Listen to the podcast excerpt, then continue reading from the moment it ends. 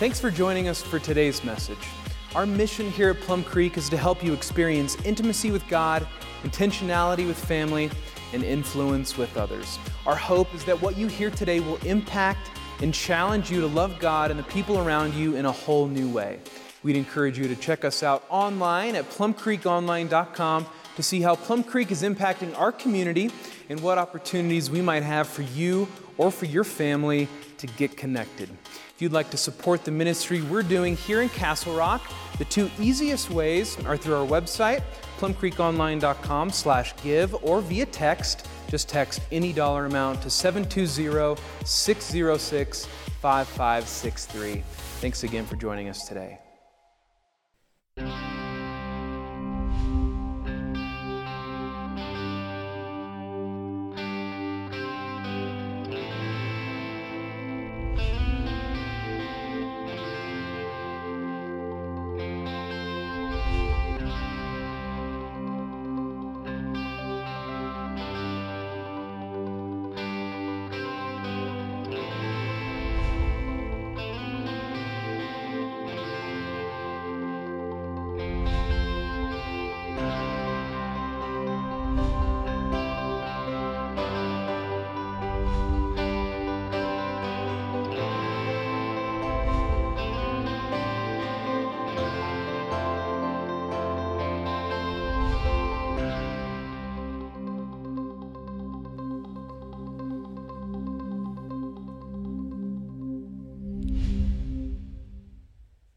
For I pass on to you what I received from the Lord Himself. On the night when He was betrayed, the Lord Jesus took some bread, and He gave thanks to God for it. And then He broke it into pieces, and He said, This is my body, which is given for you. Do this in remembrance of me. In the same way, He took the cup of wine after supper, saying, This cup is the new covenant between God and His people, an agreement confirmed with my blood. Do this in remembrance of me as often as you drink it. I'm not sure how your ride in today was, but I'll bet you you had to avoid a couple of bicycles, didn't you? Yeah.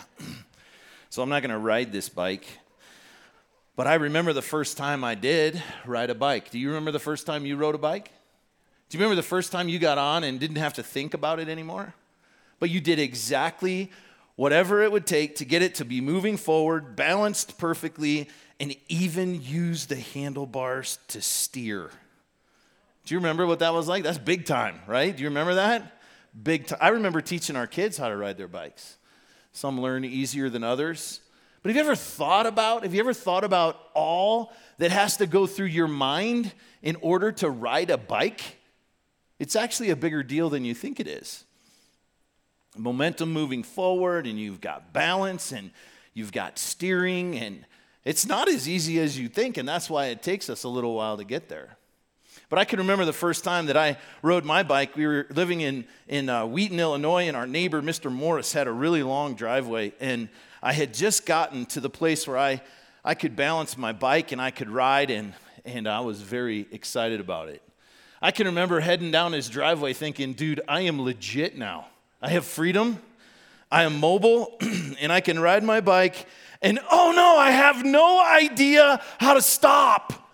Yeah, you remember those days? And so I just bailed. I jumped off the bike and landed in a pricker bush. That is exactly what happened. I remember that. Uh, you know, uh, scientists and those that study our mind would call the ability now to get on a bike and ride something they call muscle memory. Have you heard of that before? There's lots of ways that we can that we can see muscle memory at work. Some of you some of you experience that because maybe you play an instrument and we watch you play your instruments and just like marvel at your ability to make your hand, hands do what they do and play notes that actually sound good. Or maybe it's typing. You think about, some of you think about typing because you do this. But if you actually know, remember, we used to have to take a class to know how to type. Now our kids are like five and they know how to type, right? And you do it without thinking until you're like working on a paper or typing something and, and you email and you realize that you've moved your hand over one key, but you didn't really pay attention until you look down at what you've written and it's like totally the wrong jumbled mess. And you're like, no, mindless activity, muscle memory. There's lots of ways that we can that we can see muscle memory at work, things that become embedded in our long term memory that we do without thinking. Um, the challenge that we have today, as we're going to have opportunity to take communion today, is to understand something embedded in this passage of Scripture that is absolutely amazing. In 1 Corinthians chapter 11, that passage that I just read to you, two times, uh, Jesus says something very, very powerful, and I want them to stick out in your mind today. So we're going to read through this verse again, starting in verse 23. 1 Corinthians chapter 11, starting at verse 23. For I pass on to you what I received from the Lord himself. on the night he was betrayed, the Lord Jesus took some bread, and he gave thanks to God for it. Then he broke it into pieces, and he said, This is my body, which is given for you. Now look at this next sentence. Do this, and what's the word? In remembrance of me. In the same way, he took the cup of wine after supper, saying, This cup is the new covenant between God and his people, an agreement confirmed with my blood. Uh oh, here it is again. Do this in remembrance of me as often as you drink it. And we hear the word remember, and most of us think of recalling some information, right? Students, excuse me, you can remember studying for your finals not too long ago, praying that you would remember what you've studied, right? Um, and when you get to be my age, you just want to remember where you put the keys, right? That's what you want to remember. Uh, that's not actually the kind of remembering that we're talking about here. Uh, you know, last week, this is, this is appropriate that we're talking about this today. Last weekend was what? Memorial Day, right? Memorial Day. And we, we pause to remember, to think, and to be grateful for our freedom.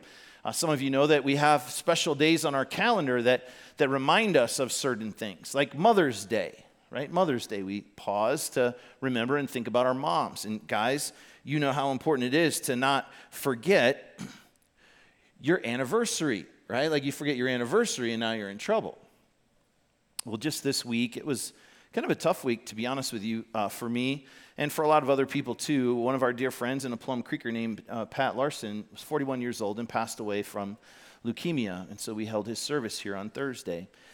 Uh, room was jam packed full of people that came to a service that we called Pat's memorial service, right? And heard lots of stories about Pat. We talked about Pat and the legacy that his life left, and, and uh, we, we paused to remember. It's a very different kind of remembering, though, that Jesus is talking about in this passage of Scripture. the word remember in this passage is a deep kind of muscle memory, like remembering how to ride a bike without having to think about it. What Jesus is saying, and remember, this is on the other side of the cross, right?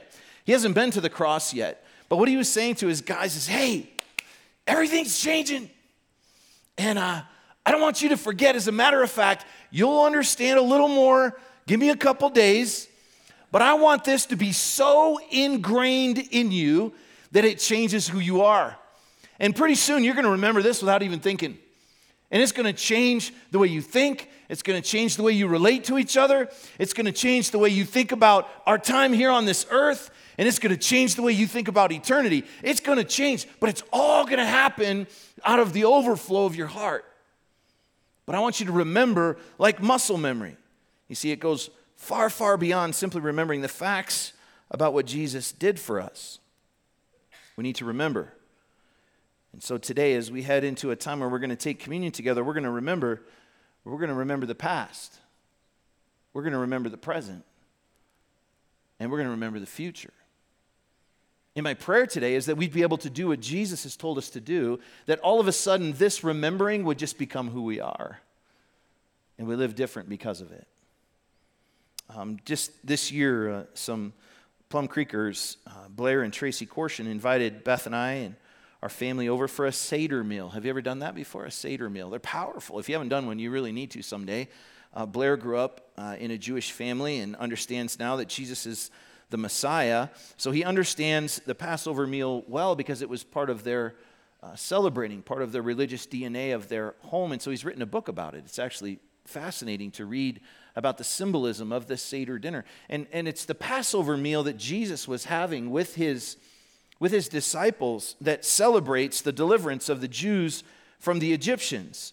And you remember the 10 plagues that hit the Egyptians because they were holding the Israelites captive. Do you remember that? Do you remember the last the last of the plagues was uh, was the angel of death that came to take the firstborn of every family in Egypt. Let me read the passage to you in Exodus 12 13 because this Passover meal that Jesus was celebrating is embedded into the story of God's deliverance of his people from, from the Egyptians. This is what they, the nation of Israel was told to do. Look at Exodus 12 13. But the blood on your doorposts will serve as a sign marking the houses where you are staying. When I see the blood, I will pass over you. The plague of death will not touch you when I strike the land of Egypt. You see, God told the Jews that if they would place the blood of a lamb on their doorposts, that when the angel came, that they would be that they would be passed over, and that's why we celebrate the Passover. But now, now we're in the New Testament, and it's totally different today than it was then. We celebrate a, a New Testament understanding of communion because Jesus became the Passover lamb. You see, all have sinned and deserve death, but Jesus brought the gift of eternal life to us. How did that happen? Well, if you look at the New Testament, you can see very clearly that this was his role. This is why he came to put God's love on display for us. As a matter of fact, on one instance, Jesus walks up to a crowd, and there's a guy named John the Baptist there. Maybe you've heard of him. and I want you to listen to what he said in John 1:29. The next day, John saw Jesus coming toward him and said, Now look what he said. Look, the, and what's the word? Lamb, the Lamb of God. And look what the Lamb of God does who takes away the sin of the world. Romans 3:23, many of you have heard it before, says the wages of sin or, or that we have all, everyone has sinned. We fall short of God's glorious standard. And the one I started to quote there is actually Romans 6:23, the next verse, that says the wages of sin is death, but the free gift of God is eternal life through Christ Jesus our Lord. Because Jesus became the Passover lamb, then all of a sudden this Last Supper has now initiated a new covenant, a new covenant. That passage that we read in 1 Corinthians, where Jesus is walking his disciples through that communion together, the first communion together, it says this In the same way, he took the cup of wine after supper, saying, This cup is the, and what's the words there? New covenant, new covenant between God and his people. See, there was the old way of doing things, and now there's the new way of doing things. And that's why Jesus came. And that's what we're celebrating.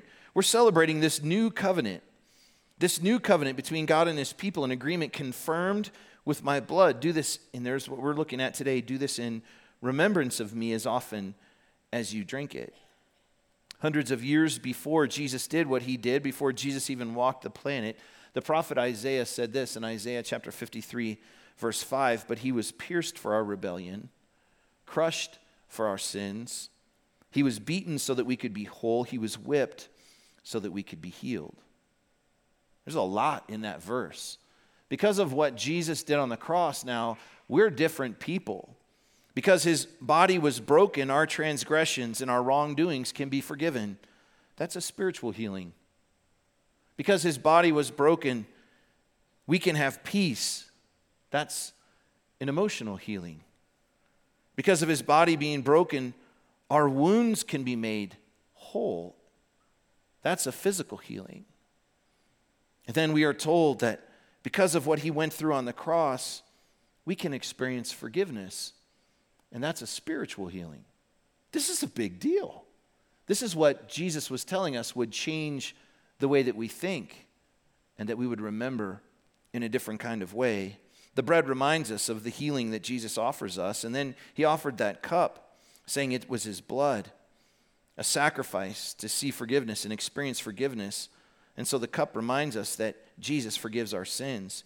And Jesus infused new meaning into the cup and the unleavened bread. See, this was different now, a whole different thing than they had experienced before.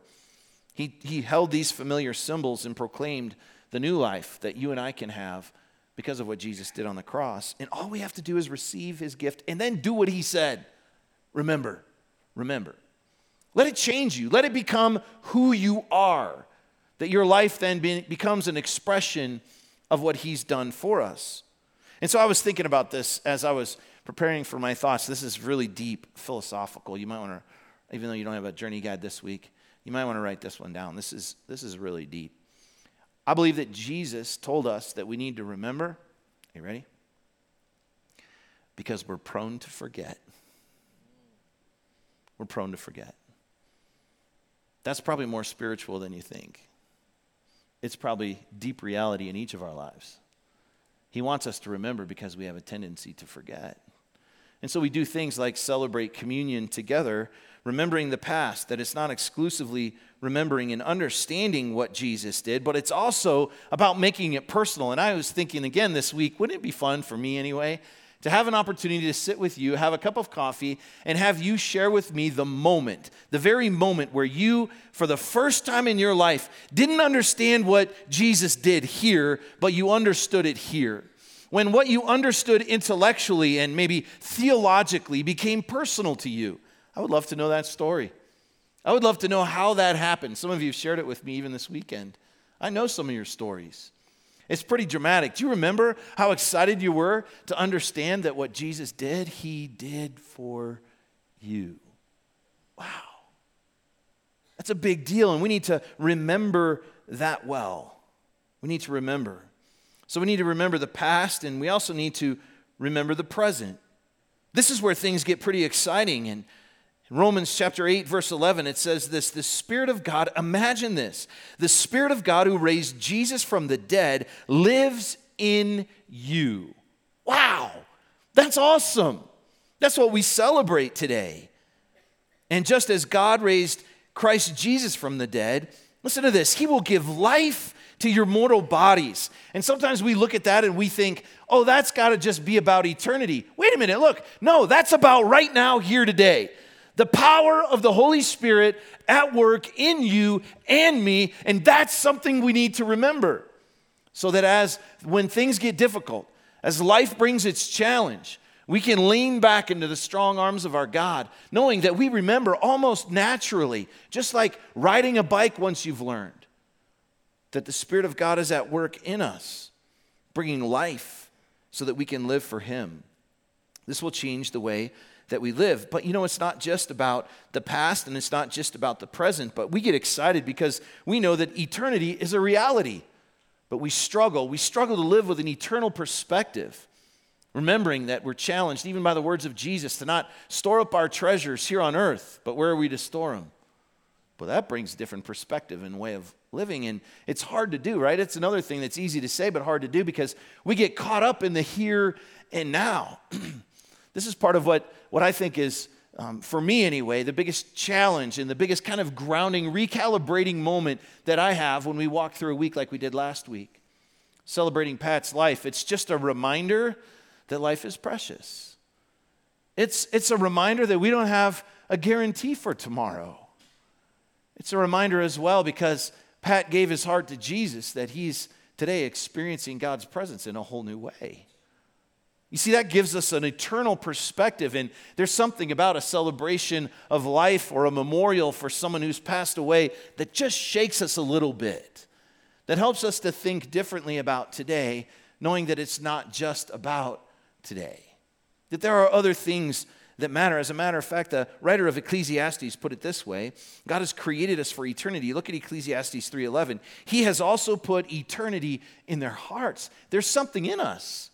There's something in us that draws us to the understanding of eternity. We must learn to live for eternity, not for the time that we have here. We're to live our lives in time with eternity as a backdrop because God is eternal, and that's e- easier said than done.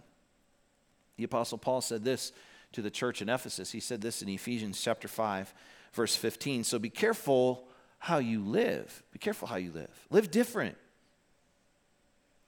But let it be like riding a bike. Where you hardly even have to think about it because it's just natural. Be careful how you live. Don't live like fools, but like those who are wise. Make the most of every opportunity in these evil days. And then 1 Peter chapter 4, look at verse 7. The end of the world is coming soon. Therefore, be earnest and disciplined in your prayers. Most important of all, continue to show deep love for each other, for love covers a multitude of sins. You see, living with an eternal perspective affects our priorities, doesn't it? It affects our, it affects our actions. It affects the way that we do marriage and the way that we parent and the way that we go to work and the way we interact with our neighbors and it impacts the way that we interact with each other. It changes when we look into someone's eyes and we realize that it's a window to their soul and we ask God to help us see what He sees. so that we treat people differently. We love different, we care different. We need to remember. We need to remember the past. We need to remember the present. And we need to remember the future. But most importantly, we need to remember that this has to be personal. It has to be personal. It can't just be something that I've talked about or you've heard someone else talk about or something that you've read. It has to be personal. You have to really get this. You have to remember what Jesus did for you. And today, my prayer is that somehow we would be able to recap. I wish that I could show you the HD version of what Jesus did on the way to the cross and on the cross, and I'll bet you we would struggle to watch it. It would blow your mind.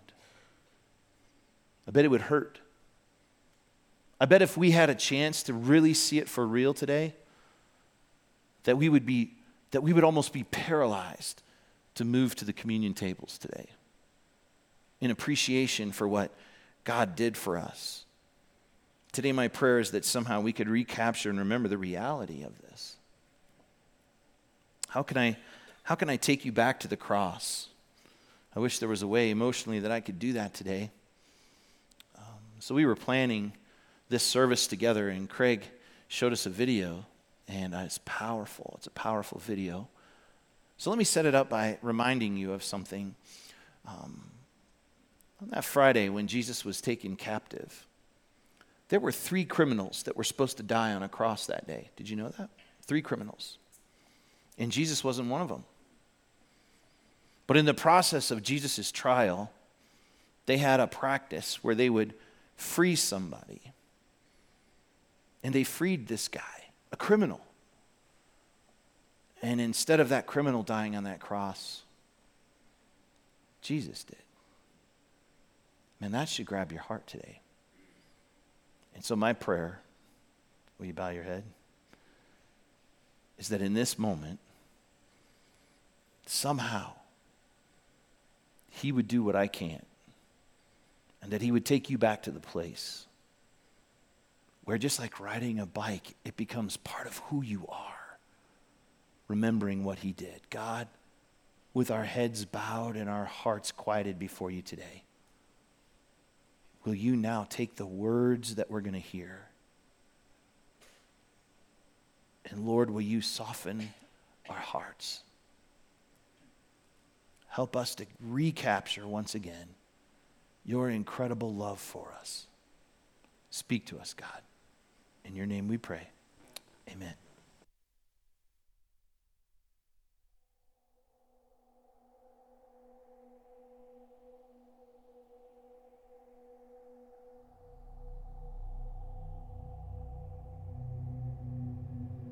We see the story of Jesus going to the cross, and everything seems to kind of be hand in hand. And then there's this one character that seems to interrupt the narrative. His name's Barabbas. Uh, we don't even know much about him except that he's a murderer, a leader of an insurrection, a rebel. And why he's even mentioned, sometimes I'm not so sure. It's like, what? Let's, this is about Jesus going to the cross. So in this moment, Pilate thinks, I hold the destinies of these two men in my hand. I know the Jews have a tradition that on a holy day, I will release one of the prisoners on death row. Pilate stands on this audacious stage, who now presents Jesus, Son of the living God, versus Barabbas, the thug and rebel. He says, All right, who do you want? This is blasphemy. This is this has gone too far. There's no comparison. This is a rightful prisoner, a man who should be on death row. He's a rebel against Rome. He leads a, a rebellion. He murders people. He's a bad man. He's a thug and he's a crook. He deserves the chains and he deserves the crucifixion. Jesus? What has he done but heal, restore, deliver, set free, open blind eyes, open deaf ears, heal the lame and the leper. What, what has Jesus done?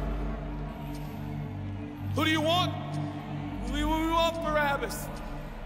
Yeah, give us Barabbas.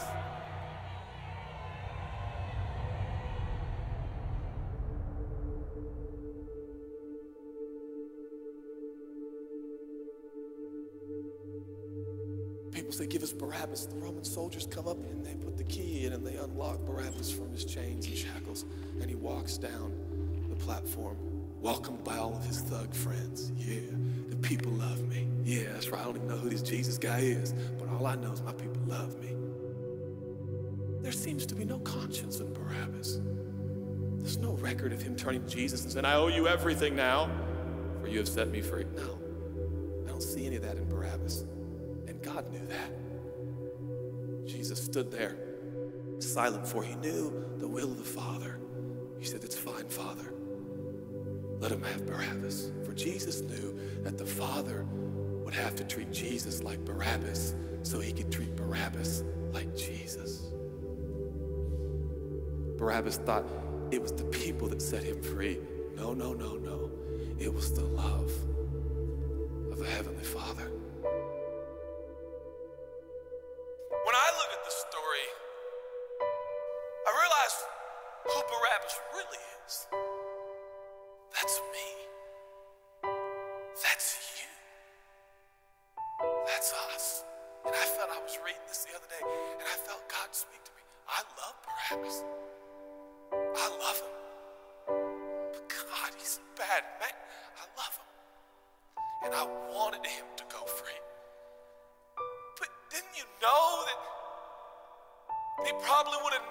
acknowledged the free gift? Yeah, but I love Barabbas.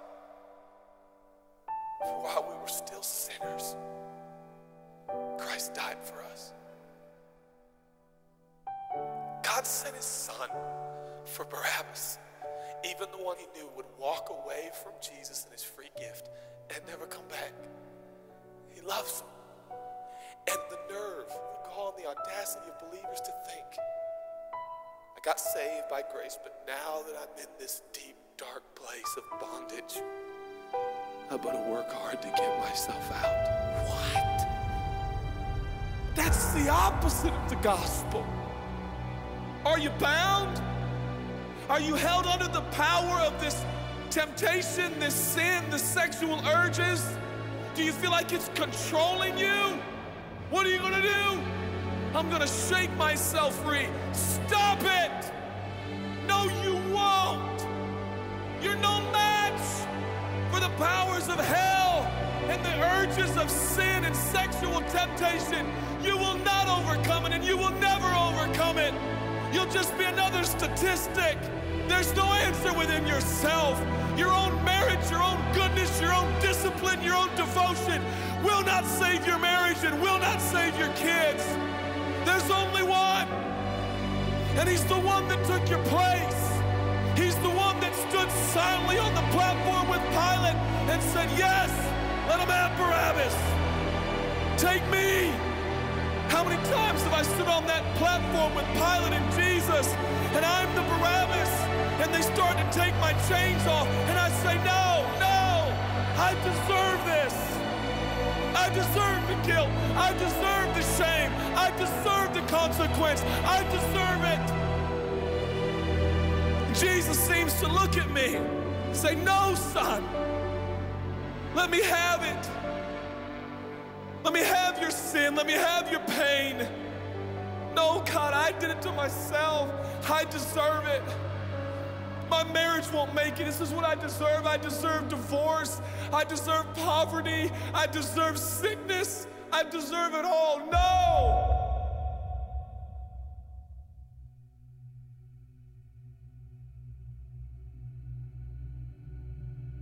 God, I, I'm so ashamed. Give me your shame. But God, what if I do it again? God, I don't want to hurt you. I love you. I, I don't want to do this anymore. Give me your sins.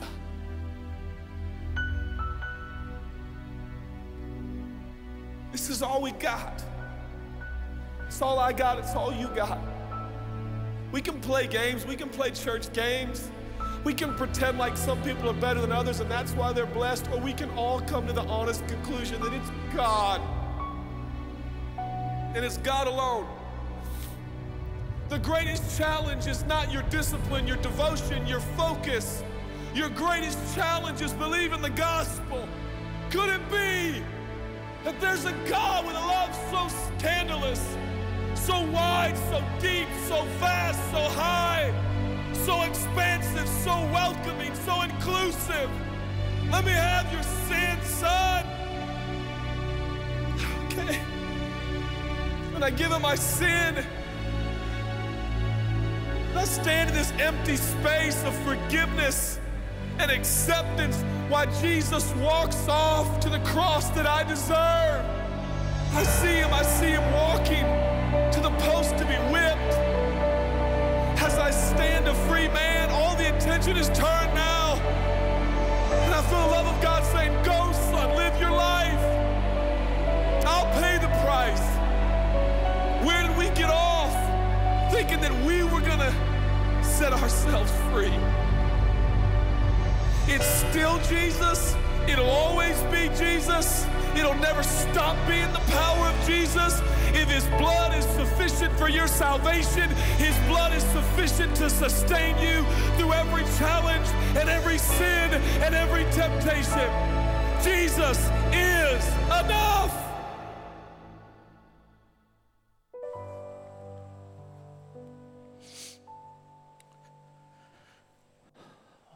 Listen to me.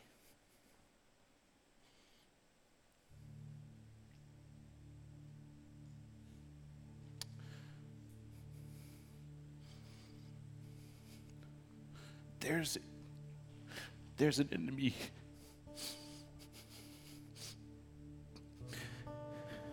And he is real. And he does not want you to get that. Doesn't want you, He doesn't want me to get that Jesus took what we deserved. And it's not because somehow we clean it up just a little bit enough to be able to deserve that love. No way. And He's got us so twisted in our hearts He's got us so twisted in our souls that somehow we think that we're going to be able to make our way out of the mess on our own. And it's not going to happen.